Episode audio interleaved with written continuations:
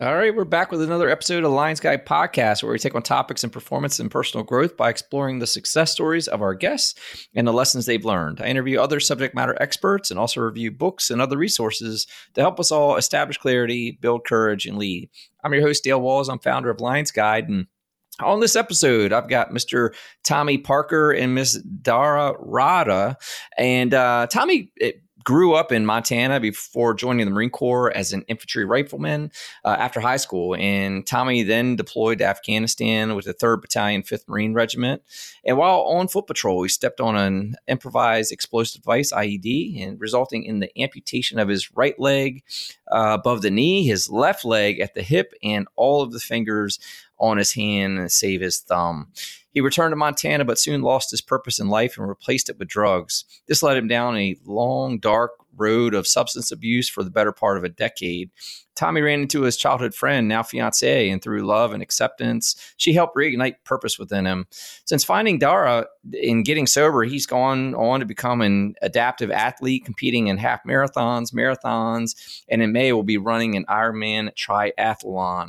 So on this episode, I talk with Tommy and Dara about how their story came to be from you know life in a small town Montana to Tommy being wounded in combat and overcoming his drug addiction and ultimately finding true love with one another. So, if you like the sound of that, before uh, we get started, hit that subscribe button so you don't miss any of our other great guests and content. And this podcast is sponsored by Lions Guide. So if you've been tuning in, getting value from the show, then do yourself a favor and go out to lionsguide.com and join our member community called The Pride. For no cost to you, it's free. You get access to all kinds of free exclusive content to include yet to be released episodes of the podcast, reading lists, live virtual training events, uh, private online groups to engage with other growth minded members, and much more. So again, joining the Pride is free, and I'm putting it all together to help you break out of your rut and or break through to the best version of yourself by establishing clarity, building your courage, and being the true leader of your life. So check it out now. Go to lionsguide.com and join today. So with that said, let's start the show.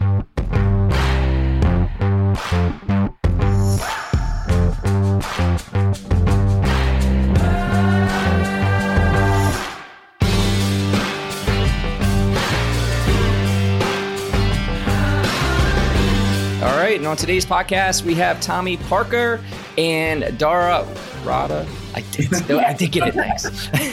I told her before the show I was going to call her Ruda by accident, but I got it right again.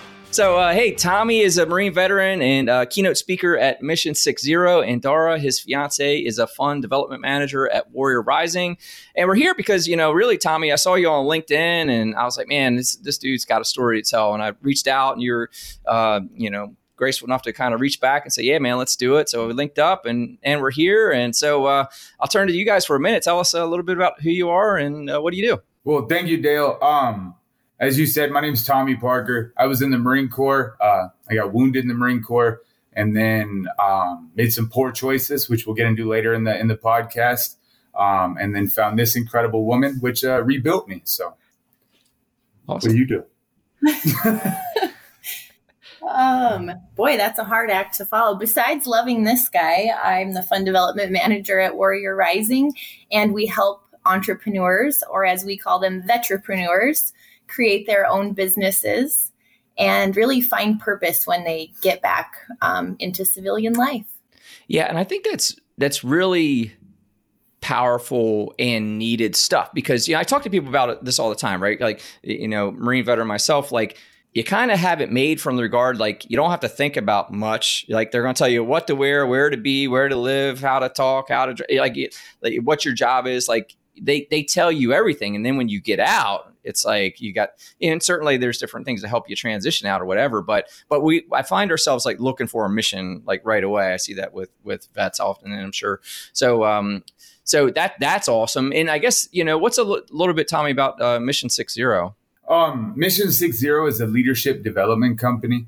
Uh, to steal a word from another one of our employees, uh, we forge commanders in the civilian section, and so we take uh, guys that were in the um, the military, uh, and not just guys that were in the military. We have SEALs on our on our team. We have Green Berets, all sorts of things. So these top tier performers, and then we took scientists and paired them up with them um, and pulled out uh, the leadership tricks and tips that they used to get through their their horrible uh, deployments or uh, their deployments to austere environments, um, and we make them digestible so so other people can understand them and implement them in their lives.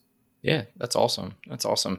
Yeah, so tell us a little bit about your background. Like, where'd you grow up? What was that like? Where are you from? Well, Dara and I both actually grew up together. Uh, I was born in Wailuku, Hawaii, and then my family decided to come to the middle of nowhere, Montana, or back here, uh, which is actually where my mom's side of the family is from. So it made sense, but I'm still disappointed about it because if you guys could see outside, there's snow, and there's not snow in Hawaii right now. Um, but uh, came back here, grew up in the middle of nowhere. There's more cows than people. Um, there's I think there's five thousand people in the the entire population of our town, and that could be the rural communities as well. And they might have included chipmunks in there. I don't know where where they got the population count, but um, yeah, we grew up little tiny small town living. Um, everybody knew everybody. Uh, everybody called you friend. I don't know how to quote this song, but uh, um, her and uh, Dara and I were actually really good friends um, in elementary school uh, and middle school and then in high school, uh, I dated his best friend. I did throughout high school. Yeah. Um, I wasn't good enough at that point in time, I guess. He just needed to age a little bit, like fine wine. That's all. He had a little more aging to do. but yeah, and then um, if they end up uh, so through high school, Dar and I actually wrestled together. Like we weren't in the same weight class. I'm a lot bigger than her, but we wrestled on the same team and stuff. Uh, sports and and being outdoors is a big part of our our community around here. Um, and actually was an even bigger part of Dara's life than mine.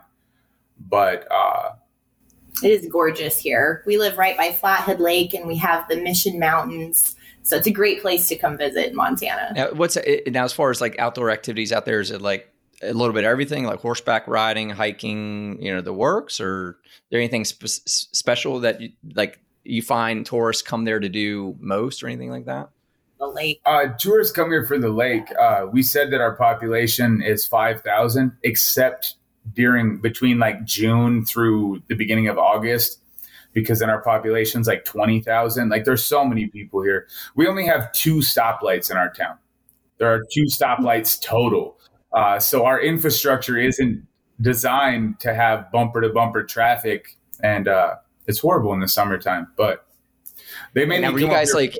Are you guys like in town limits or like out out of town? Uh, we're out of town. We're out of city limits. I can see city limits from my house, but we're out of out of city limits. Oh, right on. Yeah. So growing up, like you know, uh, so you moved from Hawaii um, yeah. with your mom. Now, did you have a father father in your life or a father figure? Um, until until I was like six, uh, I had a father figure in my life, I guess. And then uh, we got in a, I got in a car crash. I was in the car with him, and my mom yelled at him and chased him away. And I didn't see him again until I was nineteen. Um, she got remarried though to a guy that wasn't capable of being a dad at the time, but he mm. tried.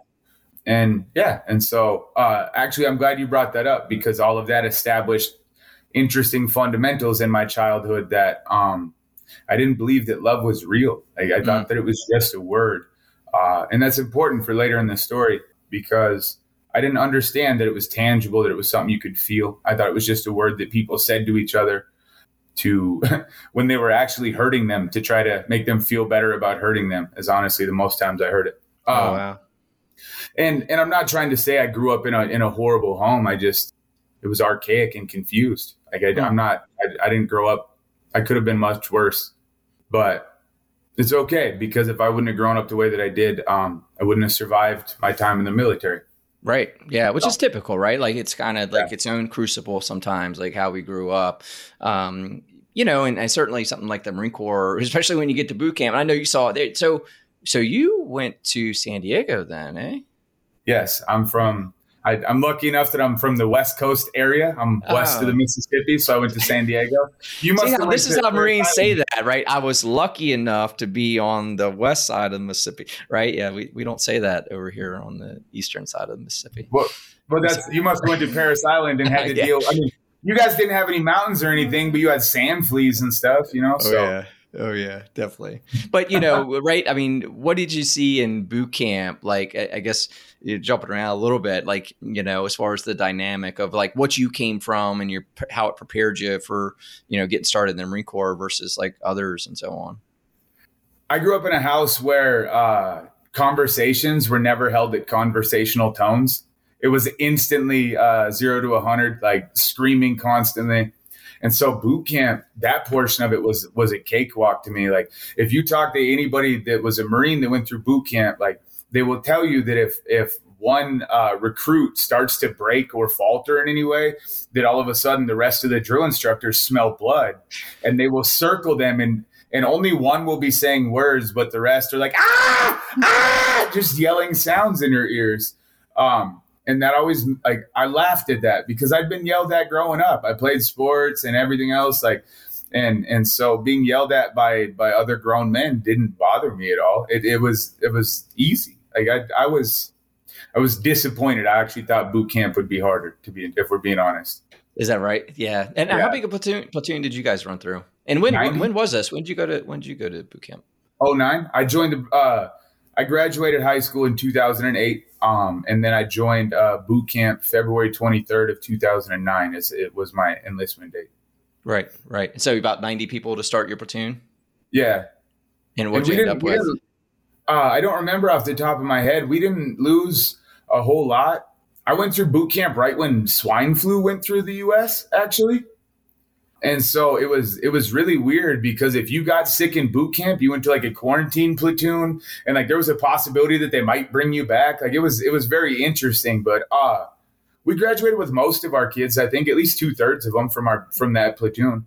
Yeah, I think that's about what we were too. Like I think we started with like ninety six and ended with sixty seven or something something like that. Yeah. So it, it's it's interesting. I uh a guy that was in my platoon in boot camp um got out of like ended up being pulled to a different platoon. And then I ran into him after I got injured. I ran into him in the Wounded Warrior Battalion. And um, he finally made it through. It took him. So, for those of you that don't know, Marine Corps boot camp is three and a half months. Okay. And it took this gentleman like six months to make it through boot camp. Um, and then he got hurt in his A school and got out. And I was just like, I don't, you never actually got an opportunity to really be in the Marine Corps. Like you, which I'm not downplaying his service. I just I, I felt bad for him because I, I enjoyed my time in service. Yeah, you you learn a lot, and so you were were you straight out of uh, high school, or when did you end up in? More or less, it, about a year. I mean, it, I graduated in May of 2008 and joined February of 2009. Like it wasn't okay. even a full year. Right, right, yeah, yeah. So Dara, how about you? What was uh, what was growing up around small town Montana like for you? Uh, well, I loved it because my grandparents lived close to us and are very adventurous. My grandpa was a smoke jumper and then a lead plane pilot for the Forest Service. He has ice water in his veins. like I've met some dudes that are, are really good tough. at, are good at gun fu, and her grandpa makes me feel like a sissy. yeah, so I spent a lot of my childhood like back in the mountains in the back country, you know, packing in on horses to hunt or flying in to clean up like a really rural backcountry airstrip, you know. Um, so I had a great childhood. It was it was really really lovely. Yeah, and then I actually left school a year early. I decided that um, I was done being in Ronan in high school, and I bought a plane ticket to Germany, and I lived over there as an au pair, and I finished my uh, high school online so that was good. I was I traveled a lot. I did a lot of fun things, and then I came back here to go to school, um, to go to college, and I met somebody and got married and adopted his four kids at the age of eighteen. Oh wow! So hold on, I have to I have to throw this in there. Not only is Dara the most intelligent woman I've ever met in my entire life, but she is the kindest woman I've ever met in my entire life. Yeah, I would so say. I from, my my two cents. She she left high school early not because uh, she wasn't capable of doing it, but because she was bored of it because she was too smart to be there. Like I want to throw that out there for everybody listening. Like I was just ready for adventures a little. but yeah, I was going to ask was I mean, so I guess like what was that? Um, so did you did you end up like was that a, is did you still end up with your high school diploma or was it a GED program that you? Actually, yeah yeah, through Brigham Young University. At the time, they had just released like a correspondence form of finishing high school. Um, so it, it, wasn't through the mail, luckily, it was online. Um, and I could do it at my own pace, which was really nice because of the time zone situation. Um, so it worked out really slick. I, you know, I even made like a pie chart for my parents and explained that it would be the same amount to pay for my school as they would have given me for lunch money my senior year. You know, all of this at 17. That's how smart she is. All yeah, of this so, at 17. so what are your parents saying? Like what how what's going on in these conversations? Like are you I mean okay, yeah. Fill me in. Like what what what do you do? You come home and say, "Mom, Dad, I'm done with school and I'm moving to Germany and here's well, my business plan." Like, you know. yeah, pretty much except I was um I was strate- a little strategic about it. Like I had just approached my mom at home with my paperwork I had compiled and you know presented it to her, and she was sad but could tell like I had my mind made up. Um, and then my dad, I waited until he was in his happiest place in the world. He um, he had been in an accident and he had lost all of the toes on his foot, mm. and with his uh, compensation he got from that, he bought a boat for the lake we were talking about called Toe Much Fun Mm. So so we're sitting on so much fun and I had been I had learned how to mix his favorite toddy and I had been giving him more and more toddies and then, you know, finally asked him and he said yes that night and I held him to it. So. Wow. Dangerously intelligent. Dangerously intelligent. she worked him. Jeez. So why um so why Germany? Like what I mean, what was that all about? Well, so we had um, foreign exchange students at our high school our junior year. And I had met people um, from Germany and Spain and Brazil and just all sorts of places. And it had made me realize how much of a fishbowl I lived in at the time. Like I had traveled a little bit, but but not much, not not compared to what I wanted to see. And um, most of the exchange students that I had gotten to be friends with lived in Germany. And so um, I chose Germany and I was able to see three of them while I was there. So that was really cool. So I lived in Germany and France and then visited the UAE while I was over there. 17. No, so so uh, I did turn 18 while I, I understand that, but will you please tell uh, Dale as well as everybody else that's going to hear this when you realize that it might not be a good idea to go to the UAE oh. alone? Hmm. Yeah, not till I was on the plane actually, and I looked around. Um, and it's interesting because, and, and I actually, Tommy's like given, had panels at different universities and stuff about 9 11 and how it's affected different people. Um, but I, I didn't even really think about it until I was sitting on the plane and I look around and I'm the only woman on the plane and I'm the only one not wearing any kind of head wrap or, you know, and it just, then was like bringing all these stereotypical images to my mind of like footage I had seen after 9 11. And so I got super nervous, but I still went. And actually, the people there um, at the time, it was 2007, they were just really starting to build up Dubai, um, which is where I spent part of my time. Hmm. And everyone was very, very nice and welcoming, but it was it was definitely fascinating to see the different cultural things that happened there. So, so what brought you back home? Like how? So, were you gone for just a year or longer? Yep. And what brought you back? I was gone for a year, and then I came back to. I wanted to be a travel journalist, and so I got accepted to the University of Montana. Um, I had a grandmother here who was, let's see, in her 80s, and I was concerned I wouldn't get to spend much time with her. Um, she died a month before her 100th birthday, so I had plenty of time, but I didn't know that at the time. She died last year. Yeah. yep. So so I came home to go to college. Right on. Man, you guys And then fell in love with some kids and never went to college. Well, I did go to college, but not the tradition. You know, I had been set to go to the University of Montana and then like go to Chile for a couple years um, to finish my studies over there.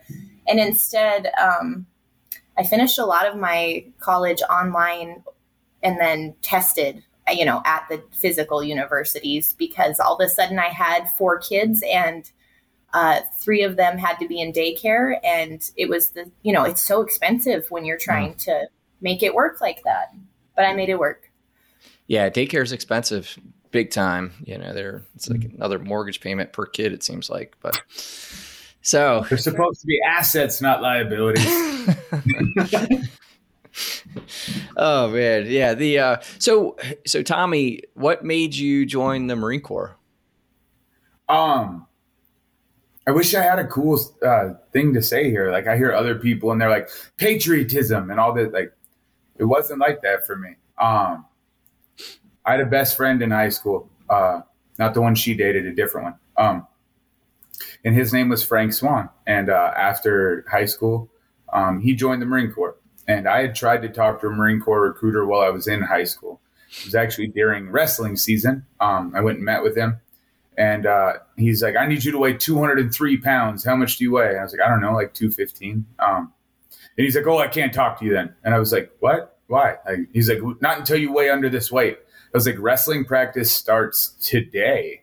Like, after that, I'll probably be under the weight. If you want to wait and talk to me, like whatever makes you happy. I don't know what plans you have this afternoon, but um, and he didn't want to hear anything I had to say, and, and so it, it, put a bad taste in my mouth. So I, I said, you know, to hell with the the military. Um, and uh, I was going to work manual labor the rest of my life because, sadly, I'd found out that uh, I was a big kid, and I, uh, to put it bluntly, I had a God complex. I thought that I was better at athletics than I was. I was okay, but I wasn't anything special.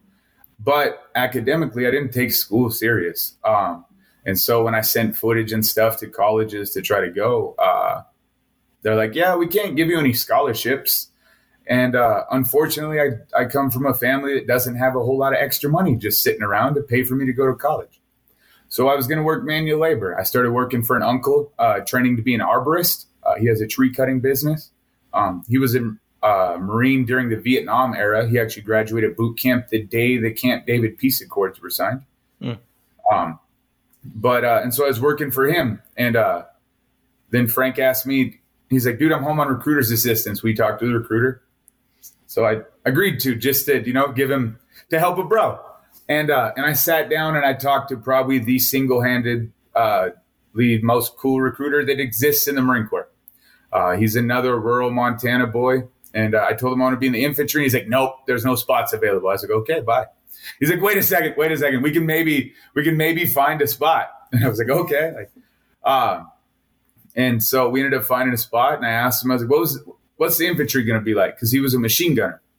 Uh, and he said, you're going to hate it. He's like, you're going to walk uh, past the motor pool where they have trucks. Uh, he's like, you'll probably sleep outside on the ground, possibly in the rain, where you can see your barracks room. He's like, you, they will make you carry things that you don't need to, and they will play silly games with you that they don't need to. He's like, however, when you get to do your job, when you get to pull the trigger, when you get to do infantry stuff, you feel like an action hero. And those moments make up for all the other times. And I have to tell all of you, like, he was 100% true. There were so many stupid times in the Marine Corps that I absolutely hated, but all the other times made, made up for it. And uh, I got to be so close with those guys and love those guys more than, than, than blood family members that I have. Um, and I'm grateful for my time in service. And I guess what we're talking about it from there, I went to 3rd Battalion, 5th Marine Regiment as a uh, unit I was attached to, or I was um, in in the Marine Corps. And I deployed with them to Sangin, Afghanistan, um, September 28th of 2010. And uh, while in Afghanistan, we were on, we were doing counterinsurgency. Actually, I want to back up because Dara and I crossed paths before I went to Afghanistan. Um, and I this is interesting because this interaction didn't stand out in my mind, but it did in hers. And so I was home on pre-deployment leave, and you were at your oldest son's uh, baseball game. Yep. Which my oldest my oldest adopted son is about the same age as his is little, my little brother. brother. So there's a good age difference between all of us. Now, but. how close were you guys in school? Like before you left, how close were you guys? Dara and I, Dara yeah. and I are a month apart. Like, oh, like were you guys like best friends in high school? Like, were you close no. or like? like no, around this time. Uh, so after Dara dated Ben in high school, um, I have this rule that if you date my friend, you're a dude. And so Dara and I quit being friends, kind of. Um, and not not for any other reason than we just drifted apart because our lives went in different directions. Yeah. So like while we weren't like really broish visiting with each other all the time, though we were still around each other all the time mm-hmm. because we had classes together. And then that same friend we were talking about, his house for our friend group was like the place that you could just go and show up and you'd be welcomed and you could hang out there, right? So we spent a lot of time like at that house mm-hmm. together growing up. Right, like yeah. the hangout house. Right, you you were a part of that circle.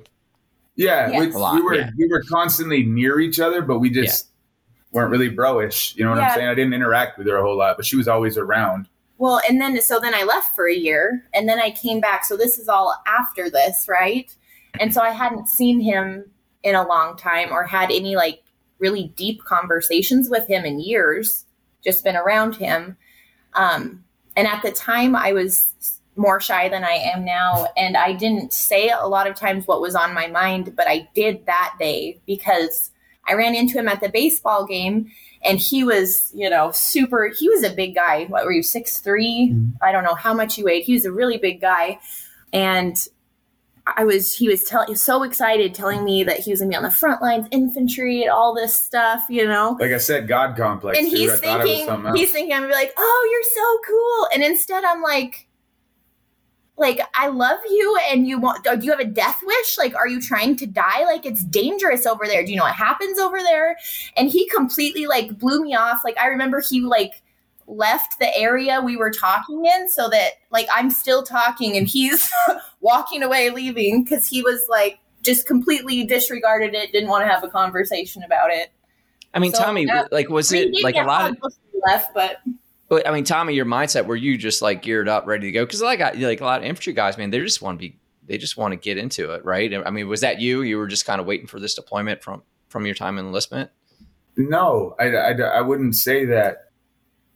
I didn't I didn't focus on the deployment the same way that other people did. I joined obviously I joined the Marine Corps during wartime, but I never thought that it, that I would actually go to war. Does that make sense? Like, yeah, uh, that's surprising, like but yeah, it, it, it wasn't it, it wasn't a, a, forefront thought in my mind that like, oh, this is going to happen. Like, I joined the Marine Corps for future possibilities. Um, in fact, you thought you were going on a MEU the first trip, right? Actually, yeah, I was. We trained to go on a MEU uh, for the whole first year. I was in three five actually. Wow. Um, and for those of you guys that don't know, a, a MEU is a Marine Expeditionary Unit that you jump on boats and you and you go port to port and you uh, you train uh, tactics in other places. You train uh, uh other militaries and tactics that we use and stuff. Uh, but most importantly, this is what all the Marines are focused on: is you get a party in other part in other parts of the world, other ports. And so that's what I trained to do until last second. Um, our battalion commander got it changed. But then, as soon as it got changed, um, a bunch of guys started looking at uh, like googling where we were going and trying to pull up all this other data and stuff on it and trying to talk about it. And i refused to, to listen or or research it myself or anything like that partially because i watched what it did to some of the other guys. Mm. uh, we had a guy that's that fell notice my air quotes yep. um, from the third story balcony uh, a couple months before we deployed. Nobody else ever fell the entire time that i was in 3-5 nobody else fell from the third story I have no idea how. There was a guy that both of it that uh, his wife somehow ran over both of his feet with the car uh, and broke them. Like and and these were guys that researched this stuff, and so I was like, I don't want to know what's there. Like I, you guys, and so uh, I had formulated this belief in my head, um, and this is important going forward to because I had a conversation with my family about it. That deploying, that I would either go to Afghanistan and come back completely fine, okay or I would go to Afghanistan and never come back. Like I literally had conversations with my mom about what I wanted done with my stuff before I deployed. Because when I deployed, I was 21. I was a little kid, and uh, my mom's like, "What do you want done with your stuff when uh, if you die?" And I said, "I don't care. I'll be dead. Figure it out." Like it didn't matter to me. Like right. it was it was weird. Like because I guess I didn't put stock in it. Like you don't understand the the gravity of of death, if you will, until you've been close to it and I had no idea of comprehending what what was really coming. Well, and, and, so when naturally nervous and concerned about going, no, not at all. Just ready to go do your no. job, but didn't want to look too much into it. It wasn't even ready to go do my job. Like I didn't want to go to Afghanistan. Like I, I, it wasn't like there's guys that are like, oh, I want to go get some. Like it wasn't it wasn't a weird pride thing or anything like that. Like I wanted to go because my bros were going because the yeah. dudes I loved were going. Um, and and there's no way that they were gonna go get in a fight anywhere. Like and and me not be there. Like, if you don't think that's a thing, if you're down in Gaslamp area, San Diego on a weekend, punch a Marine in the face and see how many other Marines are hidden in the background. Like it, it, it's that mentality that I couldn't I couldn't leave the bros. Like it's more so what it was than me actually wanting to go to Afghanistan. Yeah, no, I mean I totally get it, and I guess this is where you and I can relate a little bit because like both coming from small towns, but you get in there and you, I mean, you fall in love with these guys. Like I, my my best friends today are my Marine brothers, right? Like that the ones I talk to more regular than the guys I grew up with. I talk to these guys often and even if it's not often, like when we do talk, it's we pick up right where we left right if there's you know what i'm saying? Like i'm sure you do but it's just like those are the guys like we just were we grew together right? I mean 18 19 years old we just grew together over that time. Well mutual hardship uh, makes the bond tighter. Like that's yeah. one thing that you hear all the time. And so these are guys like I, I want to preface this. The level of trust that you have with the people you serve with is crazy. There were guys that I was in the Marine Corps with that I didn't like as people, that I just I just didn't get along with. They rubbed me the wrong way. They're different people than I was. It was what it was. But these same guys that I didn't like, if I had to enter into a room to, to, to clear a room or something like that, I knew that they would do exactly what they had to to make sure that everybody that entered the room was able to still leave the room. Yeah, and it, it it's weird because after after the military, uh, I looked for that in everybody else in the civilian world, and it's not there. Yes, right. I mean, and it's, I don't know. I tell people today, like, I don't know what you think about this, but it seems like, you know, we're, we're conditioned for that camaraderie, you know, and we're looking for it. And, but sometimes like people not having experienced that, they're so, and I don't, this is a wrong choice word. I don't have a great vocabulary like University of Montana Dara, but the, uh, the uh, but you know, it's like they're not self centered but they're not concerned for others like the way we our camaraderie was if you understand what i'm saying right? Like it's just you don't it's you have a hard time finding it outside of family you know? Um you know i guess is, is, am i making sense there? Oh completely. It's actually to to to show this um i'm going to tell this story. We're going to move forward and i'm going to tell the story of me getting of me getting injured and blown up because i always get asked by people if i thought that i was going to die um, when I got blown up. And I never did. I trusted everybody around me was capable of making sure I was okay. And so I want to preface this. This is kind of gory. I apologize. This is how I remember it from when the IED detonated uh, to when I got on the helicopter.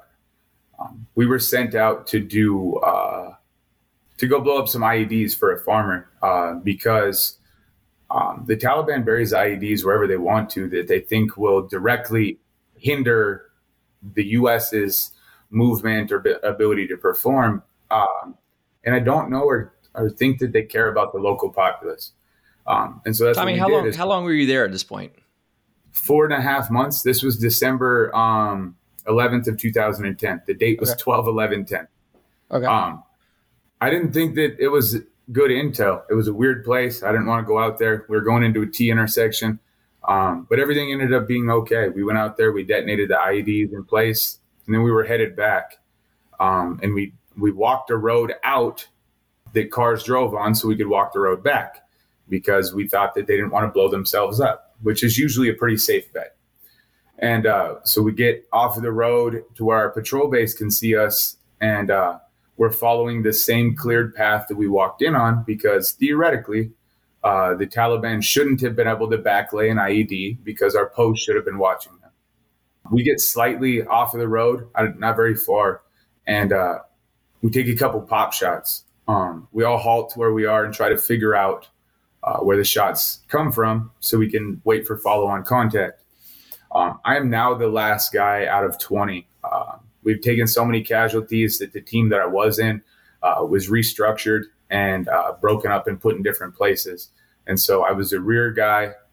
And uh, our squad leader says that we should keep moving because it is harder to find IEDs in the dark and it would soon be dark. It was about 4:30, 5 p.m. It was getting dusk. And so we keep moving. me and the uh, the other guy in front of me decided to leapfrog to hold rear security, meaning that one guy would stay set and uh, another guy would move forward. Once he was set, the other guy would then come over him in a leapfrog. Um, we did this for a little while and uh, made I don't know 20, 50 feet. I'm not sure on that, and uh, my ears felt funny all of a sudden. Um, for those of you that have listened to this or that are listening to this that have played football or something like that, or possibly just had an older sibling slap your ears really hard, um, that's what happened. I had an overwhelming pressure in my ears. I was, uh, and I was floating. I felt weightless. And uh, I don't know if this part's true or not, but this is what I remember. Everything was moving really, really slow, uh, like rocks, like everything. Like I, it was almost like I stalled in the air, if you will. Not for very long, and then I slammed immediately back into the ground um, in the crater that was formed by the IED. And uh, this is where it gets gory. Um, I look down at my left leg, and uh, it looks like a massive hamburger. Uh, looked like they put my leg through a, a, meat grinder, and I could see exposed tendons and stuff. Looked like little rubber bands. And then on my right leg, I could see exposed bone, which I now assume is my tibia and fibia. I'm not sure. Uh, my foot is gone and uh, and I can't feel anything at the time. And a figure comes running through the dust, and it's our our corpsman, and he's trying to get me to lay down because uh, I was sitting upright, and I refused to to lay down. Um, and then he grabbed me by my chest and forced me onto my back. From there, they gave me morphine. And for those of you that don't know, uh, I'm technically a triple amputee, so they shouldn't have given me morphine um, because I could have died. But they gave me morphine, and it brought me down just enough to where I felt pain. So your brain can only has so many neural pathways to to acknowledge that pain exists, and it can only process so many of them at a time. And um, without the morphine, my pain receptors were in a traffic jam. After the morphine, I could feel everything. It felt like my bones had been shattered, exploding outwards, and then what was left had been lit on fire. Now, and is that so, because because you were a triple amputee? Like is that that's not what's what's supposed to happen? Like or no, it, it's it's supposed to to bring the pain down enough to where it's tolerable, but it actually just made me hurt. And I don't know if that's a common thing or whatever, but it calmed me down enough to where I felt my pain more so than anything. And then, so well, after they did that, they uh, put in an IV and uh, started giving me fluids, and they uh, wrapped a tourniquet around my right leg and stuffed it full of combat gauze which combat gauze is a gauze that has a coagulation agent inside of it to help so the blood will stop um, spilling. Uh, they used to have a thing called QuikClot, which any any old heads that are listening to this, that stuff's horrible and it burns skin, so they had to change it. Did you have QuikClot when you were in? Is that what they mm. used in your IFAK? It was like a weird powder. I, I think so, to be honest with you. It, yeah, I don't. It ended, don't it ended up doing a lot of damage. They'd have to like cut back the burn uh, after it was done. It saved lives, but they had to change it. And then so on my left leg, while this is going on, they're they're put or they put a tourniquet on my left leg and it put a second one on. And the corpsman says I can't get it to quit bleeding. I can't get it to quit bleeding. And then that's when the, the stretcher arrived. Corporal, he was a corporal at the time. Corporal Finney uh, sprinted it up uh, the hill, didn't wait for a route to be cleared, and uh, and they put me on the stretcher. And um, before they put me on the stretcher, I picked up my left hand, and it was the first time I'd actually looked at it. And so uh, I didn't feel any pain or anything with it. And so it's hard to tell in the camera, but this is all scar tissue. Um, it had blown my pinky and ring finger off of my left hand. Um, and then my middle finger and index finger were detached but held on by the tendons. And then my thumb was broken and twisted backwards. Uh, and that was because I was left-handed and uh, I was holding my gun. My thumb was behind the gun, and the rest of the fingers were in front of the gun where the blast pushed up. So they get me put onto the stretcher and they're starting to pack me down. And uh, I have a conversation with Tomasu and I ask him, I'm like, dude, are my legs still there? Like, I could feel them. And he says, no, bro, they're gone. And uh, then I asked him the most important question because anybody I treated in Afghanistan asked me this question as well. And so I was like, bro, is my stuff there? And uh, he goes, what? I was like, you know, man, the stuff. And he says, I didn't check. So uh, I have him check. The stuff is there. I did take some some injury to. Uh, I have half one testicle and like 5% of the other one. But uh, they were carrying me down the, the hill, and the corpsman was trying to carry the IV, IV bag. So I took it from him and I was holding it. And as we were going uh, down the side hill, I had to drop the IV bag to hold on to the stretcher, and it pulled the IV out of my um, arm. They get me down to the truck, and then when I get into the truck, uh, is when it gets hazy. I don't really remember a whole lot of it. I do remember this part. Uh, the corpsman told me that I couldn't take a nap. Um, I would die, and I told him that he was wrong. I was tired. I just needed to take a nap, and I'd be okay.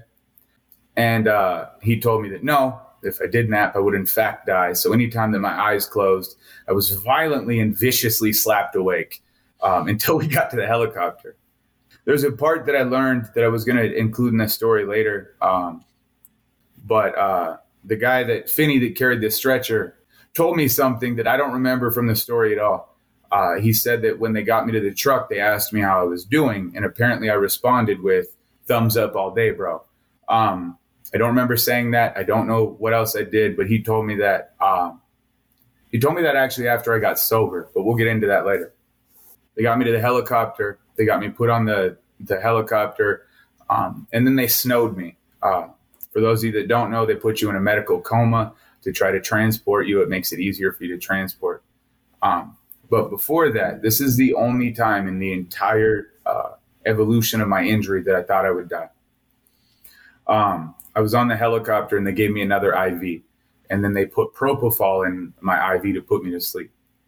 Um, propofol is acidic. Uh, you can feel it burn through your veins. Hmm. Um, and uh, I felt it creep up my veins and burn uh, up my arm, up into my shoulder, and up into my neck. And my final thought that I had um, uh, was, "Wasn't this how uh, another Marine died?" And um, that was the thought that I had as I went to sleep. I woke up three days later in Bethesda, Maryland, with my uh, mom and my uncle standing at the foot of my bed. Um, and uh, I thought I was still in Afghanistan. And I told them, I was like, you guys, you can't be here. I don't know how you got here. It's not safe. Um, and they put me back to sleep. And I don't know if I woke up later that day or the next morning.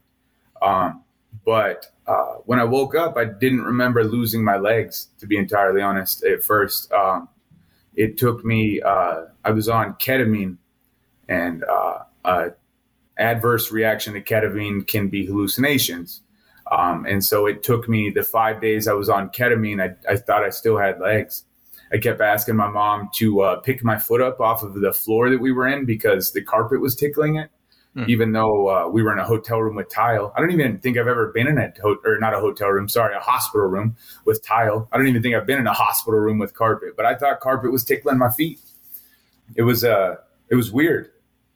And um, when my mom came over, actually, let me back up. At first, the Marine Corps told my mom they got a hold of her and told her that my injuries were different than what she found out. I think it's hilarious. Um, but yeah, the she was told different injuries than what I actually have. Um, and uh, she was able to make it to Maryland um, in the same amount of time that it took me to get from Afghanistan to Maryland. She actually saw me get off of the ambulance and be brought into the hospital. So, and how how was she through through all this? I have to figure out how I want to say it correctly. Um, I'm very grateful that my mom did what she did to help me. My mom dropped uh, everything that she had back here in Montana um, and spend 18 months with me trying to help me get my life figured out. Um, she uh, actually, even in that time, uh, um, was very diligent in making sure that um, I didn't become addicted to opiates and a bunch of other things. Like, did all these things to try to make sure that I was still going to be okay, which I'm very grateful for that. Another thing that she did was, and and my injury on its own did, was brought attention um, to me from the local community where we're at. Um, as we said, I live in a small community. Um, and so when I came back home the very first time, uh, because sadly, when I got injured, it reminded this my little sleepy community that America was still at war. Hmm. Um, and uh, and I was highlighted. Uh, I was raised um, far above what I feel that I should have been, and called um, a hero. I struggled with that for a long time. Um, and uh, why is that? Why did I struggle with being called a hero? Yeah. because I'm not I'm not special. I got the opportunity to walk with giants and serve with heroes, but me myself, I'm just a dude that stepped in the wrong place. Right. And what you see is the consequence of my misplaced step, and so to elevate me or highlight me is is uh, unnecessary. Like I just I went, I did, I came back, cool. Like I, there's one thing I can tell you that that bomb will never hurt anybody else. Like I killed that thing, but like that doesn't make me a hero, man. and it but here's what here's what uh, the other thing that it, it caused at the time um, internally with me is so all of these people um, hold on i have to back up when i came home the very first time they held a fundraiser for me uh, locally and uh, even before that um, they had a gathering at the airport for me and when I came out of the, the gate for the airport, the entire lobby was full of people and news cameras and all of this stuff. And then we got into the uh, the car that we were gonna that was gonna drive me to the hotel to stay in Polson, and then 500 cars followed the procession back the hour drive back. Like it was in February, and there were people lined alongside the road out in the cold, waving signs, and like all of this stuff that I, I'm I'm grateful that they did, but I don't know that I needed to be elevated that high. And and then they held a fundraiser the next day. Something like 2200 people or maybe more i don't know came and ate spaghetti and and said hi to me and everything. And so many people told me i was an inspiration and how nothing had changed and how incredible it was that i could go through that and be the same dude and this and that. Um and it caused me to fracture myself or to not cause me because that would give them the power. Um it made me believe that i needed to maintain a uh, a persona uh, a public persona, if you will, um, that showed that uh, I was lighthearted, that I didn't really care about my uh, injury, that uh, you know all these things. But it caused me to separate into two people, um, and it caused me to become. It created a facade. Because what was really going on? What was really going on is uh, I was struggling, but I wouldn't tell anybody that I was struggling. I was always happy. Um, in fact, in this time that I'm speaking of, you came and hung out with me. Was it was the first time we hung out since I got injured, right? Yeah, I came and visited you at the, the bowling alley. Yeah. Um, after the fundraiser was over, so I could actually get to talk to the baby celebrity over.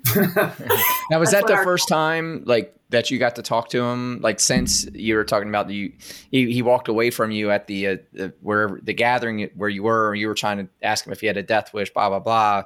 Was this the next time you got to see him? You know, after um, that? This that was the first time that I got to see him face to face since his injury. Yeah. Yep. So I had been uh, at the time I was going to school online, like we were talking about, and uh, was home with a lot of kids when that happened. And um, it was really, really moving though to see, like, like he said, like people had just forgotten that we were at war still, and it really just brought the war like right to our house it felt like you know or right to our community and yeah it was very moving to see people rallying around him and i was super interested to see how he would be. Um, and when i met up with him he you know was was cracking jokes um, periodically being his moody self that i remembered from high school. Um, so he seemed the same and different at the same time but he's still like he has a really good sense of humor. It can be pretty dark at sometimes, which I know is a common military thing. Um, but my family jokes around a lot too, so I was very, you know, comfortable with it. And yeah, it was it was just good to see him in person because I just I had felt like he was not okay, even though like I knew he was home and stuff. I felt like he was not okay till I got to spend some time with him. And I don't think I left there thinking like, oh, everything's rainbows and sunshine. Like I knew he was going through things, but he he had put on a really good facade for every like it was super interesting watching him interact with other people in the bowling alley.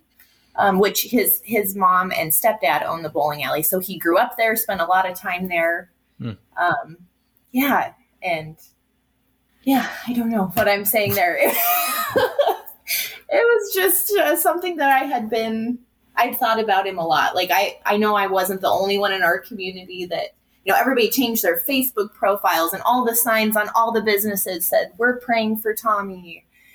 And, you know, looking back on it now, I I think we were trying to be very as supportive as we we could with him, but I don't think it was what he needed. Hey guys, Dale here, and I wanted to take a quick break to invite you to join the launch of the Lions Guide community called The Pride. You see, whether it was at work dealing with the demands of the day or maintaining the demands of my life at home, I always seemed to feel like my struggles were unique. Like somehow I was the only one struggling to find joy amidst all the weight that I felt I was carrying each day. And you know, what I've come to realize is that we all have our struggles that we're up against, and it's pretty demanding. The only way to rise to those demands is to decide and make the change to adopt a growth mindset, to be what I call a high performer. And that's why I started Lions Guide. I want to help you break through to the next level of you and your ability to not only meet, but exceed those demands on you. And in doing so, find your joy again. If you're a growth minded individual ready to make a change, then I'm here for you. And this is how you get started. I invite you to visit lionsguide.com and sign up to join the Pride. The Pride is the Lions Guide community for growth minded members like you. Once signed up, you'll get special access to all the free content and resources I'm putting out there. You'll also be invited to join my live online events where I host sessions on personal growth and high performance. You'll also be able to engage with other growth minded members on our private online group.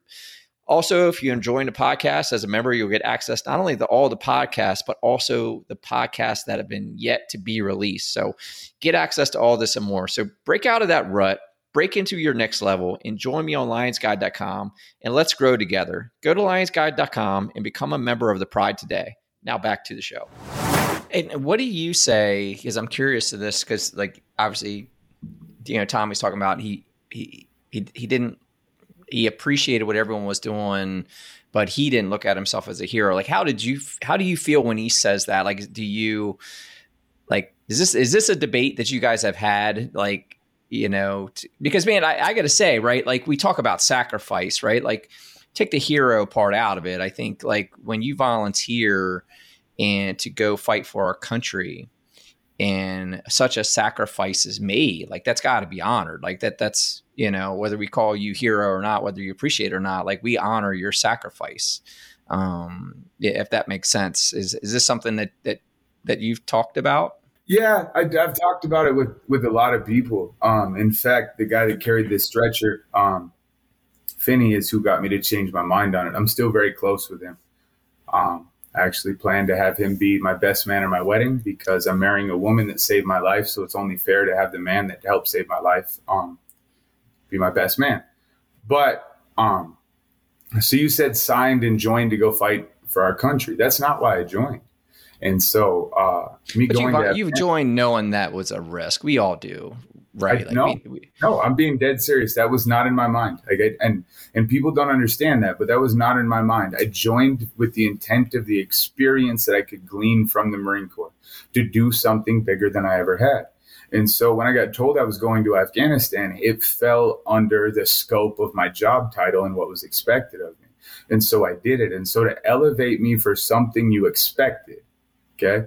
Um, let me flip this around. Like do you say thank you when uh and that it's it can be a uh what you call it a rhetorical question but do you say thank you every time that a waitress refills your drink? Yes. Okay some people don't because it's under their job specification okay? That's what you're supposed to do. And so to thank me for what i was what fell under the title of my job didn't make sense to me. And then i have to go deeper with this like afghanistan isn't a war that that it wasn't an imminent threat to me necessarily like World War One and World War Two. Um, I'm not trying to downplay what happened on September 11th. That was very sad. Um, however, I, people say that I went and protected their freedoms. Like, from my perspective, from a guy that was there, like I didn't, I didn't protect any freedom in America. And so to elevate me like to the same status of the, the people that went and fought uh, against the Nazis or anything like that, like it, I'm not that dude. And and how did your uh did you say Finley? Finley is your best Finney. man? Finney, Finney. Finney. Now, how you said Finney changed your mind on that? Like he he changed your mind to that perspective, or you have a different no, perspective? On to a different no. perspective. He said one statement. Okay, tell me a time in history when a hero told other people that's what they were. Right.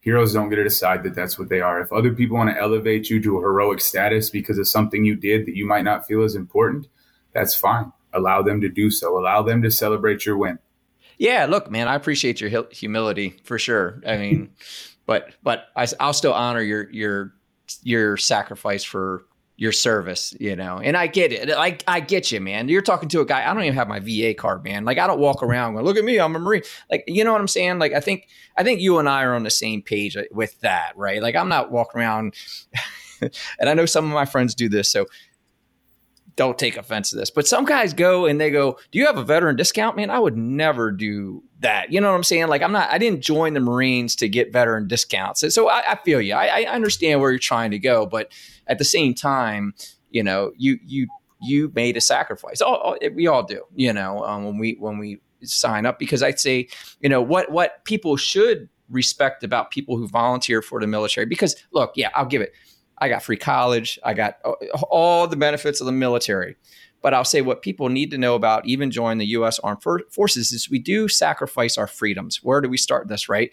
We're told where to go, what to wear, where to live, right? Like we, you know, and we're held to the UCMJ, so we're held at a different standard. So even at its, at its base level, we make sacrifices. Now, are we compensated and all that? Yes, but it is a it, we you know to to volunteer for service is is a sacrifice and which could go all the way up through to someone's life, you know, which which sounds like you have brothers that did. So so I, I feel like here or not, i will be with you on there, but I think we should always be honoring the sacrifice, you know, because it's also it's not just the, the the military members, but their families and their close ones who also, I'm sure, as you know, like feel the pain of you know the circumstances uh, whether it's as simple as them being gone on enlistment or or then deployment or you know injury or worse right? Like so so it, there is a lot to honor i think in you know that. So so i still honor you you know you know with regard to that because i think that's important you know?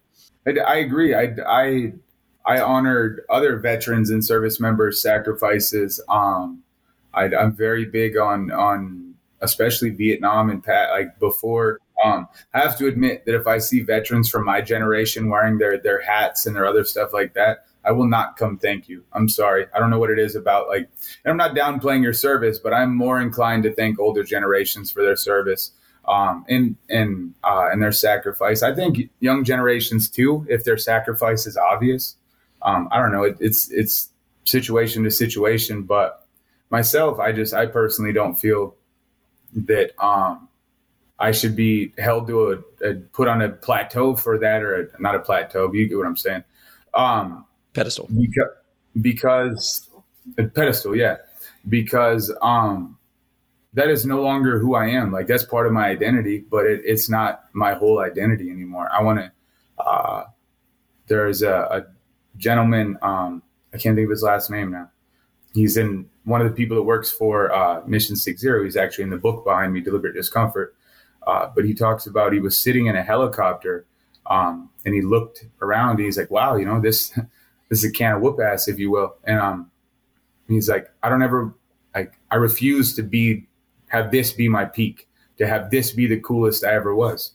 And so if people are routinely like, highlighting how cool I used to be, then then it's I don't know. That's my take on it.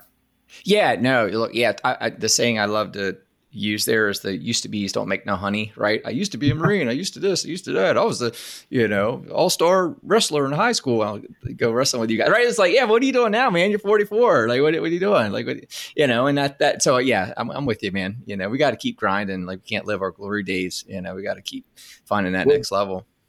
You, you have to continuously grow, as I'll highlight in the next part of my story. Like, after I got injured, um, I chose to stagnate. I wasn't trying to go anywhere. I wasn't trying to achieve anything. And because of it, I allowed myself to slip into uh, a hell, I guess, if you will, um, that I manufactured, that I, I, grew bigger. And so after my mom moved back to Montana, um, I got hurt, or at least I thought I did. And I got put back on pain pills, started taking more than I was supposed to. Um, and uh, to quote a, a, movie, or not a movie, but a song, um, he says painkillers don't work when the pain that you're killing is yourself. And uh, I didn't understand that at the time. And my addiction grew more and more and more. And then um, November 26th of 2012, I got out of the Marine Corps. And uh, I was supposed to move from Montana back to, uh, or from San Diego back to Montana. And uh, I was naive and thought that I could quit doing drugs when I came back. That uh, I didn't have. Um, I apologize, my throat itches. That I didn't have the network um, in Montana to get the pills that I did in California. Because by this time, the pills that I was using, I wasn't being prescribed. I was being prescribed some of them, but my appetite was so ferocious that it wasn't enough. Mm. And so I was buying them from the street. And um, you talked about 18 months since your industry, just trying to piece the timeline together. Did you go from Walter Reed to San Diego for 18 months? Is that? Yeah, so 18 months was the total time. I was in Walter Reed for two months, um, or nine weeks, somewhere around there. I had uh, one surgery uh, every Monday, Wednesday, and Friday for seven weeks. Hmm. Um, and then I had a week of no surgeries, and then they moved me to San Diego, where I was still inpatient briefly uh, for I think another week and then after that, I went home. And then uh, for the next 12 months, 13 months, I learned to try to walk on my prosthetics and everything. And my mom was still there. And then when my mom left, is when this drug addiction started because her system to make sure that I wasn't abusing them was no longer in place. So I have to I have to highlight that because my mom did a tremendous amount of work trying to make sure this didn't happen. Hmm. And then so I got addicted to pain pills. I moved back to Montana thinking I could quit and uh, but I wasn't actually planning to quit. I, I don't think I was at the time. Um, and the problem was nobody knew that I did drugs, or very few people did, but not people that I thought would care or hold it against me. Um, and so there, there was a facade. I kept the two separate. Everybody thought that I was sober and doing good and all this stuff, but really I was just really, really high all the time. And is this during like while you're being celebrated, like we talked about earlier? Yeah, like, yeah. I'm, okay. I'm still I'm still being celebrated and held to high esteem. Like I can't I can't when I come back to Montana, I can't go to Walmart without people cornering me. How you doing? It's good to see you. Like you're such a hero. All like I want to point this out. All while I'm very high, and nobody knows that I'm abusing these pain pills at the time. This goes on further and further, um, and to to point out some of the highlight things to, to show how I was being elevated. Um, they built an addition on uh, my mom's house that I could stay in until I got a home from Homes for Our Troops, which was donated to me. Um, I was still working as a public speaker at the time. And uh, I was actually trying to work for Mission Six Zero at the time. I had done a couple of events for them. But then uh, my drug addiction became more aware to people. I I couldn't control it anymore or wasn't able to, or the facade I thought I had put in place wasn't working. And people started pulling away from me. And then when people started pulling away, I started pulling away from more people because I found out that as if you're not close to people, then they can't tell you that they don't agree with what you're doing. Mm. And so uh, the lady that I was dating at the time, uh, she was actually my fiance, decided she was done doing drugs and left. And so I decided that I should try to be done doing drugs so I could have my old life back to me. And um, I went through treatment and I tried to talk to her right after treatment and said, Hey, can we be a thing again? Or she told me no, that chapter in our life is, is closed and um, I'm sorry, good luck. And so I didn't care after that. I didn't continue to pursue sobriety, um, but that caused this shift. So before that, I tried to hide that I was an addict. I didn't let anybody know. But after that, after I went to treatment the first time, I let everybody know that I was an addict, but not in a positive way, not in a way that you hear somebody that went through AA or NA, somebody that's in recovery uses it um, because they show it is something that they have overcame. I use it as a badge of permission to act however I wanted to. Mm. Like I would just be like, well, that's how junkies act. Like I do, you know, I'm doing junky things because it stole power from other people around me that were trying to judge me off of my junkiness, if you will. And then so uh, after she left, um, I decided that I was going to take a head first dive off a real tall cliff and search for rock bottom. Mm. Um, and let me tell you, uh, I said this to my mom because periodically she would call me and tell me that she wanted her uh, the old Tommy back. She wanted her son back, and um, that she just wanted me to hit rock bottom so I could I could find my way up from there. And uh, let me tell you, rock bottom has a basement and that basement has a sub basement, and that one has another basement. You, as the individual, are the person that decides what your rock bottom is. Hmm. Um, so don't wait for that absolute worst case scenario for you to. Ah, it hasn't. You know, you feel like you're still winning the game, so you keep playing. Um, let me tell you, I've played this game long ways, and you never win. And then so uh, from there, my house was raided the very first time, um, December 11th of 2016.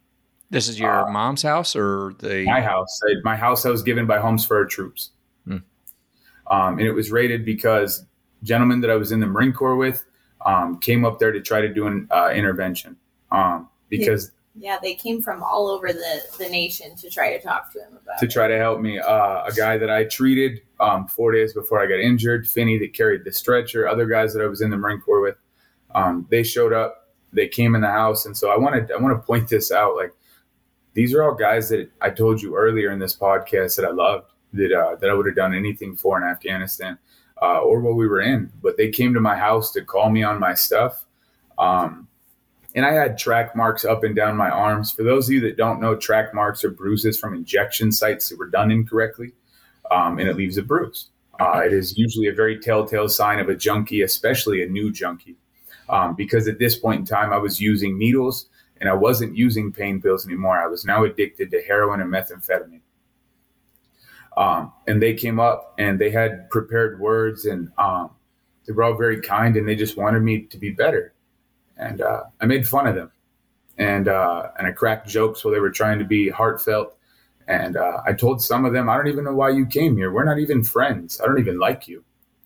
Um, I also want to point out that this was the first time that I met my niece. I have two nieces. The first time I met my niece, and I didn't see her again for two years after this. So they did all this, and uh, the police came in too, and um, tried to get me to do some things and that I didn't agree to. And then uh, I got sent to treatment um, in Sheridan, Wyoming. This well, is the in, second time. No, this is the first. Uh, this is the second treatment. Yes, sir. Okay. Yep. Um, I got sent to treatment there. Uh, I left that treatment against medical advisement. Uh, and um, that started a horrible cycle of uh, I really didn't care at all about anything anymore. I was going to operate how I wanted to operate and it didn't matter. Um, I got sent to, so between the first treatment and now, I've been to nine treatments. Um, I also, uh, my house got raided another time, March 11th of 2017. Um, this was actually the third raid, but this is the raid that I actually caught a charge from. Um, I got possession of uh, heroin or possession of narcotics. Um, and I got incarcerated. And let me tell you, the first time that I went to jail, it was terrifying. It was absolutely terrifying because I didn't know if I could survive mm. in jail in a wheelchair. Like my brain was spun up, all this other stuff. I had no idea if I could make it. But then I found out I could, which was even more terrifying because I quit caring that I was going to jail. Mm. Um, and so all this that I just covered briefly, because I'm trying to get to the most important part of my drug addiction story. Uh, this is about a 10 year period. Um, where I from between when I started uh, my pain pills to um, blossoming all the way to becoming a professional drug addict and doing methamphetamine. Um, and I, I, threw professional in there to try to make lighthearted of it. I made poor choices. Like drug addiction isn't something you should laugh at. But if you're a person that's been through it, you tend to laugh at it because you realize how dumb you were. Um, but so during all this time, got, I come out of jail the very last time or the very first time, sorry, uh, was September 16th. Um, and my birthday is September 18th. Um, they released me from jail September 16th. And I bet that all of you can guess what I did on my birthday because I thought that I deserved it. Um, I relapsed. You were in for how long? How long were you in jail? Uh, that time I was in from February to September. Uh, total, I was in 18 months, but that time was February to September. So you're getting out after a six month stint ish. Yeah. Six Yeah. Immediately relapsed. Didn't take any time, you know, got right down to it. But something else very cool uh, happened that day um, that I didn't know was going to steer me a different direction over time. Um, I ran into Dara, actually. Um, tell your part of your, this story. well, that that day, um, my oldest son had to have surgery in Missoula. And so um, something he had complications during the surgery. They were short staffed at the hospital. So I had been awake literally all night, wiping up blood. He was coughing up blood mm. all night. So, you know, I was really not feeling good the next day. I felt like I'd been up all night doing something like that and that I didn't look my best. But anyway, I ran into. I, I ran into him at the gas station. I want to. I want to point out real quick on my way she home. felt that she didn't look good. Uh, she looked like an absolute angel to me, and uh, so I felt the need like I had to talk to her, and I did. I I hollered out the window. I think I said "What's up" or "Hey Dara" or something. Um, I honestly expected her to just like wave and walk away, um, but she came over to the window and talked to me. But Dara, had had you like so? This was this is at the 10, 10, years of drug use, blah, blah, like, did you know what was going on with him? Were you a part of any of the uh, interventions or anything like that? Like, what did you know about what was going on with him at this point? So, probably a year prior to that um, is when I finally realized, like, I didn't know for the first, whatever, eight, nine years what was going on. Um, but but then he had asked um, if he could borrow money and i i was like yeah that's not whatever you know childhood friend. And so i like when i met up with him though and looked into his eyes so tommy like he talks with his hands he's loud he cracks a lot of jokes you know?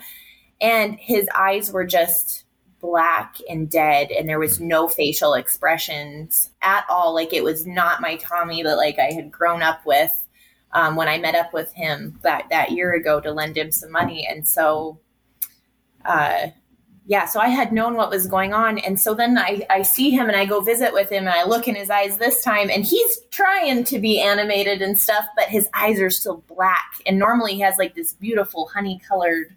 Yeah, he's frowning right now. He's got gorgeous eyes though, ladies, gorgeous brown eyes. Um, but so so I knew that you know he was most likely high, and meth is a huge problem. We live on the Flathead Indian Reservation, and I swear all the reservations are just targeted more for drug distribution too. So. Um, and then, and that's actually a reason that I have four adopted kids. Like meth has played a, a big part just in our being prevalent in our community and in, in affecting the people that we love in our community. Um, so when I met up with him, like I could tell he was high, but he was super chatty, super chatty. Um, and the first question he asked is, "Hold on, I want to ask it." uh, so um, I'm like, "Hi, how are you?" And immediately to be respectful, so I know to be she, respectful. So yes. she did air quotes in case you guys don't ever see video footage of this. Um,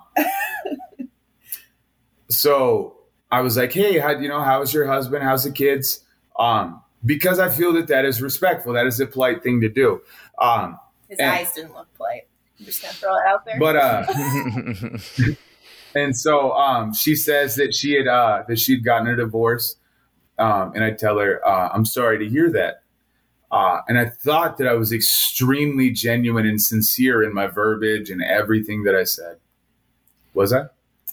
Um, it kind of no, it was like a wolf sheep situation, is what it felt like. you know, I love that analogy, right? Because you, uh, well, as a Marine, I can say I've seen Marines with that kind of tone and that sly fox. You know, yeah, I, I know, I know exactly what Dara's describing here. Um, so he invited me out for coffee. Hold on, I have to I have to throw this out there. I hate coffee. I've never drank coffee in my entire life. Coffee tastes tastes like angry weird earwax. But if it got me the opportunity to sit across the table from her and maybe bend her ear a little bit, yeah, I'll, I'll choke down some coffee. Um, and she responded very quickly, very, very charming, very warmly. Yeah, we'll, we'll go to coffee. She ignored me for three months. Mm. I hit her up all the time trying to go to coffee. A couple times. Okay, a couple times. because why, Dara? What were you thinking? What was going on? What was going on? Well, I had just gotten divorced and was at now and then I had a biological son during that time. So trying to be a single mom to five kids, um, and had started my other position uh, with a nonprofit here here locally. And so I was really busy doing that and didn't think it would be a good idea to go have coffee with someone who's still doing meth. Pretty much. She was right, guys. If anybody that's doing meth invites you out for coffee, don't go. It's, it's not It's not a good life. Well, well, well let, let me say too, like if if I would have felt like it would have just been a friend request, yes. But you guys, he was like, he was eyeing me like he was that wolf, and I was like the plumpest sheep he had ever seen in his life. So that is that is why I kept holding him off for a while. Makes me happy to use plump. Um, uh, but yeah, so she ignored me, which is honestly probably best because over these next uh, months, I kept going to jail every two weeks for two weeks. Um, until finally my probation officer got tired of me uh, doing that. And uh, she said, I think I'm going to send you to treatment, Tommy. And I was like, Yeah, you should. I have a problem. I'm a drug addict.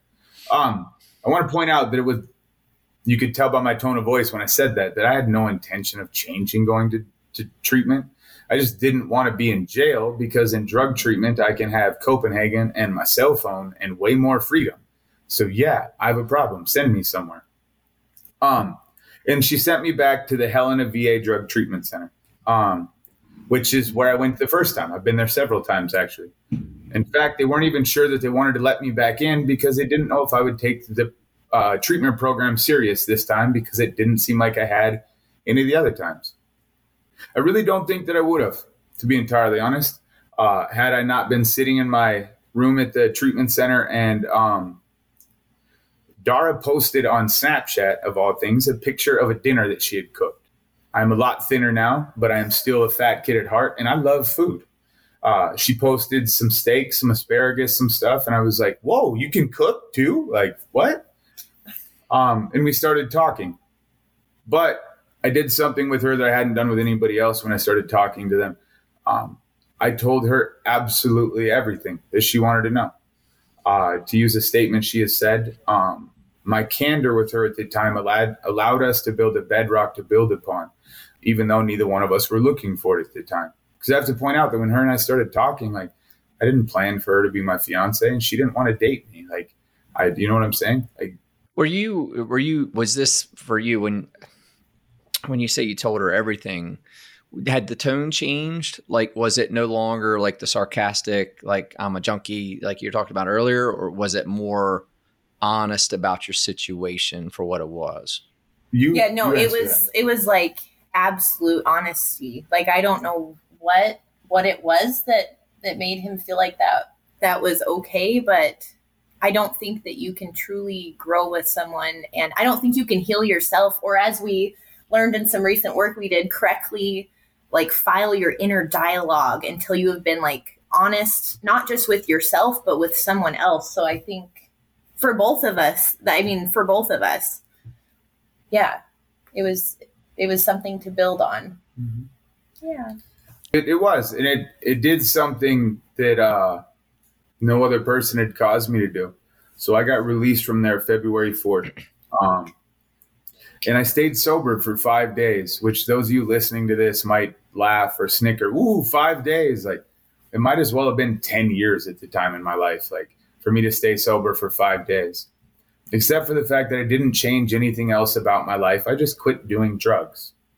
And so I I relapsed five days later. Um, Dara and I had hung out a little bit in between uh, when I was sober that period, and I told her, um, "Well, I'm back to you know I'm back to my side of the fence. You stay on your side of the fence. You don't belong over here. Bye."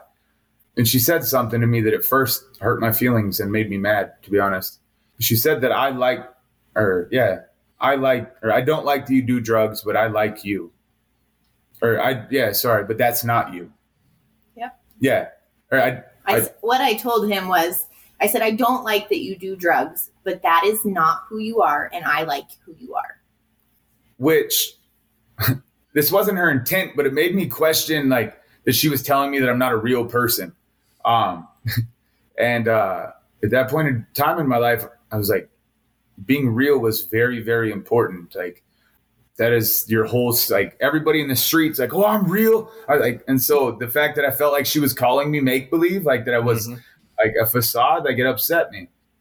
And here's why it upset me because she was right. Because the decade I had just spent doing drugs wasn't who I truly was but it is what I had been doing to try to fill a void or something.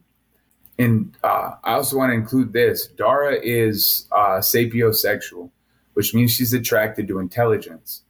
Okay. And so, because of that, when I used, I wasn't the same person. And so it caused me to attempt to control my use. I realized that in addiction or anything like that, that that is an oxymoron, that that's not something that can happen, that you can't control your use. Okay. I want you guys to know that for this brief period, I did. I controlled my use because I didn't want to be around her when I was high because I wanted to communicate with her on the level that we had been. And so I didn't use before I saw her, which caused me to cut my use down. But it didn't keep me out of jail. Um, I went back to jail February 14th, actually. Um, Dara and I went on a date for Valentine's Day for me to go to jail. And this is important because it's the only time I ever bonded out of jail. Um, I could have called. I called my mom and she wouldn't do it. I called my sisters; they wouldn't do it. There's nobody in my family that would willingly sign on the line to bond me out because it was too big of a risk. They didn't know what I what I would do. Badar agreed to it. Uh, I paid the bond myself, but she was held accountable for the remainder of the bond if I didn't go to court. Hmm. And after that was done, when I got released from jail and I rode in the car with her, I asked her, I was like, "You understand that if I don't go to court, that you owe five grand."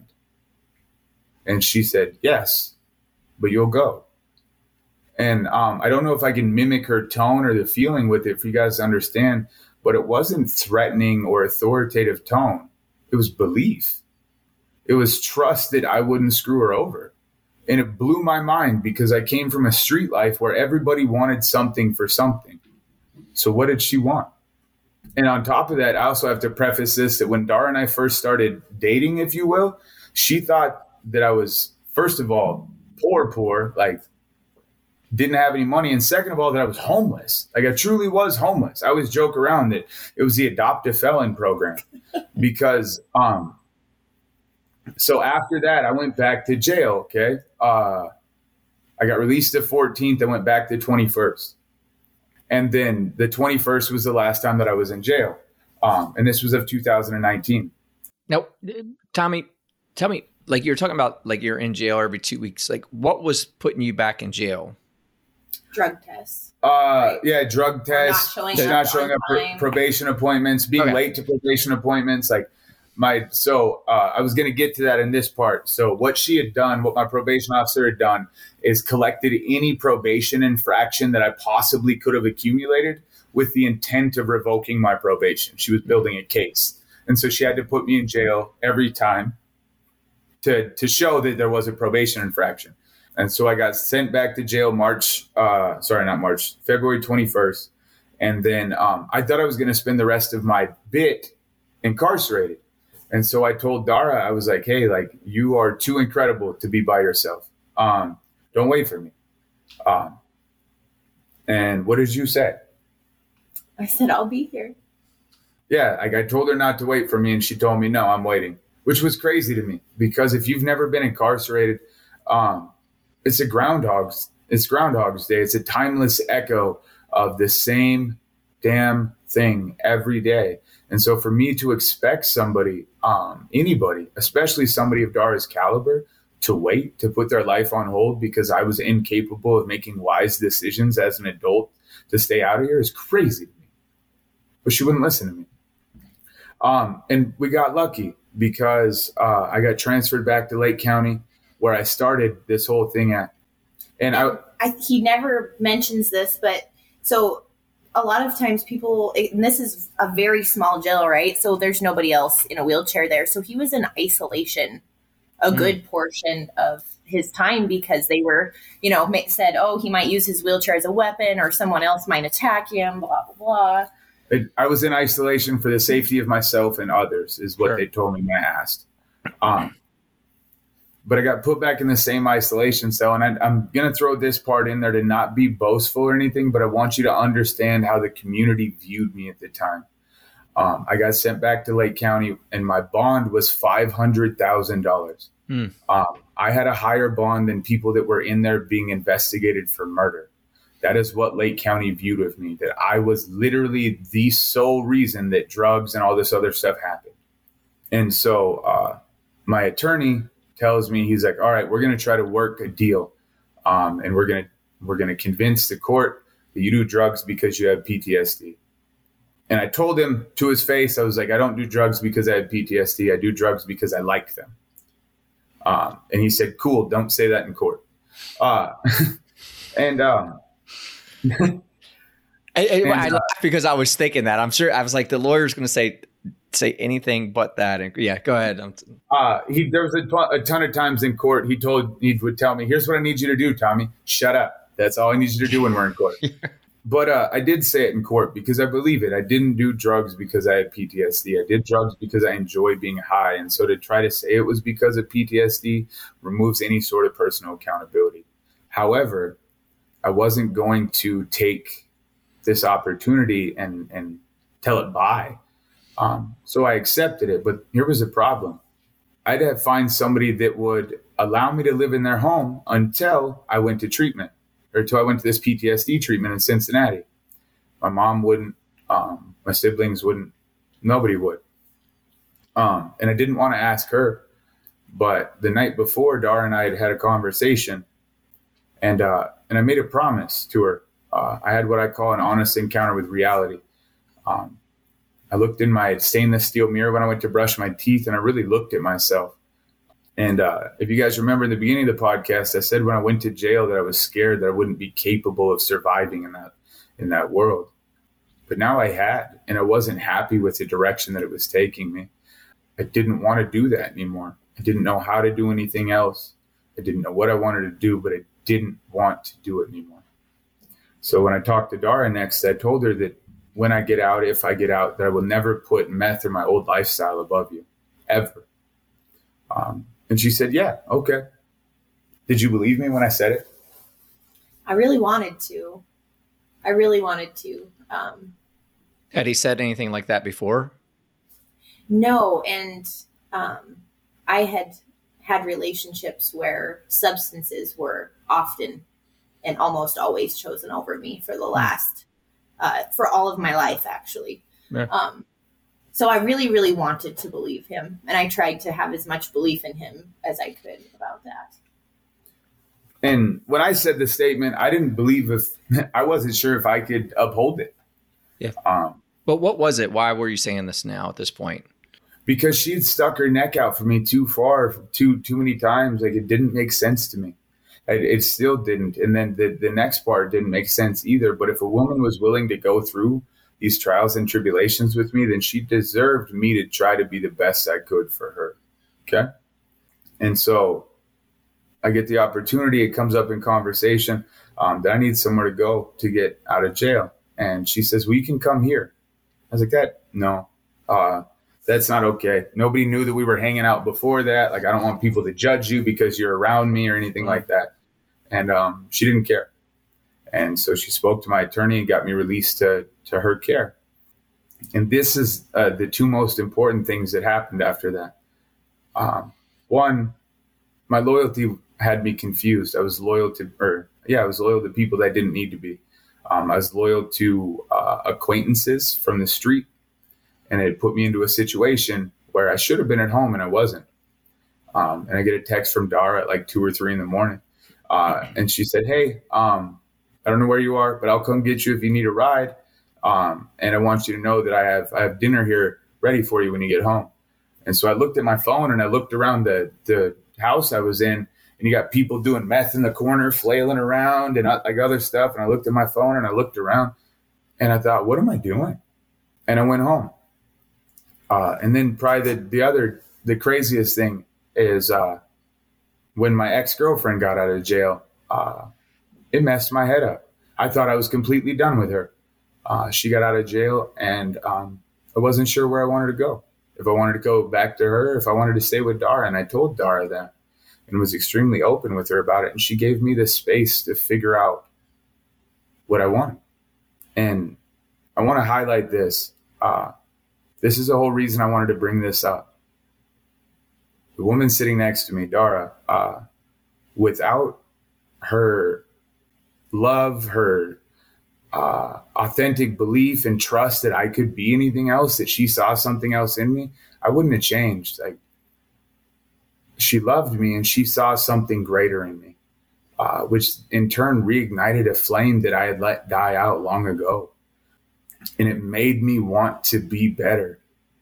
And here's the weird part not for me. I said this to her when I had proposed to her. She makes me want to be better every single day, but not because I want to be better, but because the caliber of woman that she is deserves me to be better. She deserves me to constantly grow. Okay. And I say that because I guarantee you, anybody listening to this, if you have a girlfriend, a wife, a fiance, they probably deserve that as well. Please take the time to make yourself be the best you can uh, and encourage your, your spouse to be uh, as well. Because without Dara, after I got out of jail, I decided that I needed to re- replace this feeling that I was finding from drugs. So I pursued it. Uh, and, and I found it in a weird spot running, or my version of it. Uh, I've competed in 11 half marathons and, uh, and two full marathons in a wheelchair. Um, and I'm currently training for an Ironman. Okay. And I want to remind all of you that I'm a triple amputee. All right. So these things shouldn't be quote unquote in, in my realm of capability. Um, but they are because I believe they are. But that belief started in, in somebody else that believed I was capable. I overcome my drug addiction because she believed I could, and I believe I can overcome anything else now because of that. Um, and and since then, that belief in each other has helped us grow. Uh, I work for Mission Six Zero, like we said in the beginning, uh, as a leadership consultant. Um, my growth is what made Jason want to have me come back. Um, I'm going to school to be an auctioneer to try to help entrepreneurs with Warrior Rising. Um, once again, something I didn't think that I should do. Uh, we went to a fundraiser, and the auctioneer I felt left some money out on the floor that the uh, Warrior Rising could have taken home. And so Dara told me to go do it, and I was like, "What? Why would I be an auctioneer? That's no, it's nonsense." And uh, I looked into it more, and guess what? She was right. I should be an auctioneer. And I'm I'm going to I'm traveling to auctioneer college this afternoon but all because she believed that I could do it. All because she loved me and it wasn't impingent on anything. She loved me and gave me space to grow like a plant. yeah, I mean, yeah, man, and it's beautiful, and that's like in right for those listening. Like that's why we landed here with both you guys because when you and I first had our intro call, you're like, my story is nothing without Dara, and uh, and it and it's, it's been beautiful. Like like talking to you guys since the first time. Like I can see how much you love her and she loves you. And it's and I was like, that's why I was like, yeah, man, definitely. Cause that's the that's the beauty of it. And it's like, you know, it is special that um, you know, to find these life partners in it, like not just tag alongs, but like people that side with your potential, right? Like that keep you accountable to your potential, right? Because that's what we want. We want people in our lives that are pushing us because we need it. Like, you know, relying on self discipline alone is a tall order sometimes, you know, but to have someone in your corner that you can, you know, at these, uh, I'll say peaks and valleys. And when you're falling into that valley, that someone can just kind of like help, help, right. And step in and go, Hey, you know, I got you. And so that you can then pivot and, you know, so I, I, I, I, you know, you guys' story is awesome. Like, Dara, what, how have you changed? How has, you know, Tommy's talked about how much he's changed because of you. How have you changed, uh, since your time with uh, with Tommy? I have changed so much since my time with Tommy. Um, I think, well, and I don't know if change is the right word because I feel like I've come back to myself. Mm. I feel like I spent a lot of years um, just trying to survive with, you know, provide for my kids and survive, and that he's helped me re realize who I am and what I'm passionate about. And a lot of his traits that I really love are starting to rub off rub off on me. For example, you could probably tell that uh, he's a visitor, and so and I am naturally pretty shy. And we have had the most deep, meaningful conversations with strangers in the weirdest of places, all because of him. And it's it's just he's really made me more adventurous and just grateful for every day. And it's hard not to be inspired just living with him too. I mean, he can do anything. He can do anything. and he's reminded me to um, just the absolute honesty is really the key for connection. You know and because he he was originally the first one that took the leap and was like you know what? I'm just going to throw it all out there. And um, which was terrifying. It was terrifying. Well, but then that's allowed me to throw it all out there too. And I feel like I really, you know, not only do I just I have my person, someone that believes in me as much as I believe in him, but I just have I don't know where I'm going with this. I don't know. I don't know how to articulate really how I how much being honest has been able to create this connection for us. And it's just it's changed so many people's lives around us just like him sharing about his drug addiction you know he's done at different um, like for example we went to the other side academy in salt lake city which is um, an alternative recovery center. Um, it's very interesting if you, you guys should go look it up. But you know his honesty with everyone there it was so wonderful just to hear the response that he got back and how that helps change other people's lives and perspectives. And so just going through life being willing to talk about things that other th- other people might think are uncomfortable has been life changing for me in the best way possible um, because it just it inspires positive growth i think. Yeah it, one of one of my tenants for example and i'll help maybe help articulate this is like one of the, one of my principles is establishing clarity. And when i talk about it i go one of the aspects of clarity is truth right you can't work with misinformation or half truths, right? Like we can only work like establish true clarity. You know, talk about like growth. Well, we we can't grow to where our potential is if we don't know aren't honest with ourselves even of where we are right now right you remember back in the day like you go to the mall and it's like you are here and you're trying to find like the toy store or whatever right like you you're not going to find the toy store if you don't know where you are so and i think like that and and i, I that i think again, maybe just to help you out with that, like I think that's where uh, my wife and I, Jody, are. Like we're completely on, like because there's the trust factor, right? Like if, if I tell people all the time, like I can't fool with somebody that I got to question the words coming out of their mouth. Period. I don't want to. I don't want. I don't even want to waste a breath in that conversation if I have to think twice about the words coming out of your mouth of being true or not, right? You understand? So, like, certainly in a relationship, like there, there's no like you can only have that complete trust and honesty so that you can have that baseline and continue to grow because it's so it's so important, right? I mean, just trust is so so important. Um, I don't know if that helps you at all, but that that's what that's what I've come to learn for sure. No, I I agree. I, I view it as this way: it's hard to diagnose a problem if it can't tell you what's wrong. Like yeah. if you go try to find out, like, oh, my car is making a noise, like your car doesn't like try to move the noise or be like, oh, it's just my door squeaking. Like, no, it's the serpentine belt. And so you, you, know what I'm saying? Like, but and so if you try to enter into the same thing with anybody else, and you're like, hey, what what's wrong? And they're like, oh, my door's squeaking, and you're like, wait a second, that's not where the sound's coming from. Like, it, it's so if you view it as like that, if you're trying to to come to the root of a problem with uh in the most logical way like having any barriers in the way of communication, you can't diagnose it correctly.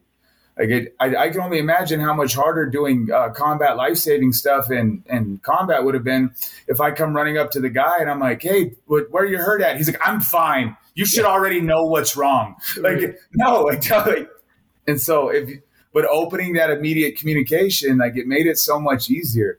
But I trust in the fact that I can tell her whatever and it's not going to make her change how she loves me. Like that is that is super like it, it is because i don't think i've had that with other relationships with people where i was afraid to be 100% authentic to truly talk about things that bothered me because it might change how they view or their view of me. But with her I've told her things that nobody else knows about me, th- beliefs or things that I've had, because I don't think that she's gonna like I, I could say whatever I want. Um, but this is a prime example. The other day, I got mad at her because she kept telling me sorry. Okay. Um, she was unnecessarily apologizing for things that didn't need to be apologized for.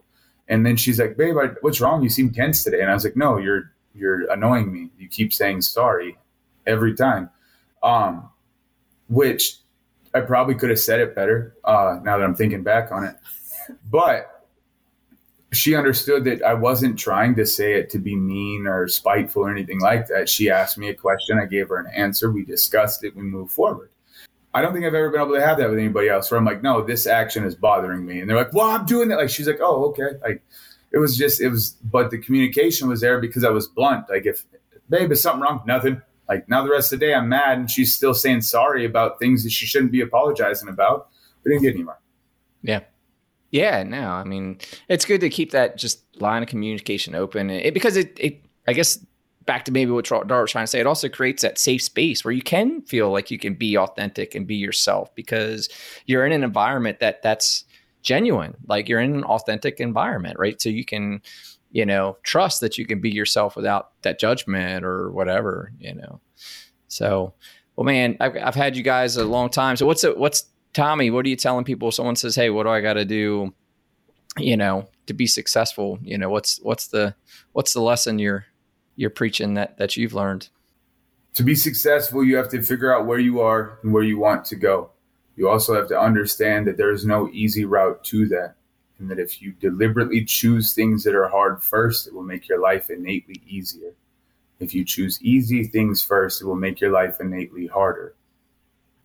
Run headfirst up hills in search of growth. Love it, man. Dara, how about you? I was going to say, those are my sentiments exactly. we talk about this a lot. We talk about it a lot. So please take that as a joint answer. Yeah, man. No, I love it. So, uh, how can people find you guys online? Any preferred mediums or socials that people, if they want to get into contact with you guys, or um, they can go. We have a Facebook page called Adventures with King Kong, and that's more of just like Tommy likes to record his thoughts on there. We do some fun pictures of just what our life is, and then we're both both on LinkedIn. Tommy's is Thomas Parker, and mine is Dara Rada. Cool. Now it's Facebook. It's Adventures with King Kong. Correct. Yes, is a, is a group thing. King Kong is a nickname that I picked up um, when I was a drug addict. Uh, I spent a long time without a wheelchair, and so when I crawled around on the ground, I looked like a gorilla. Um, and so that's where that came from.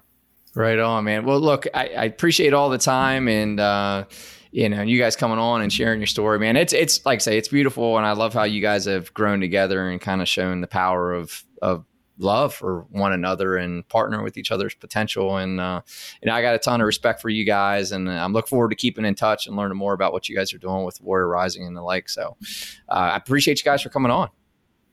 Thank, you, Dale. yeah, thank you for having us and giving us the opportunity to tell our story. Apparently, we wanted to talk at the same time.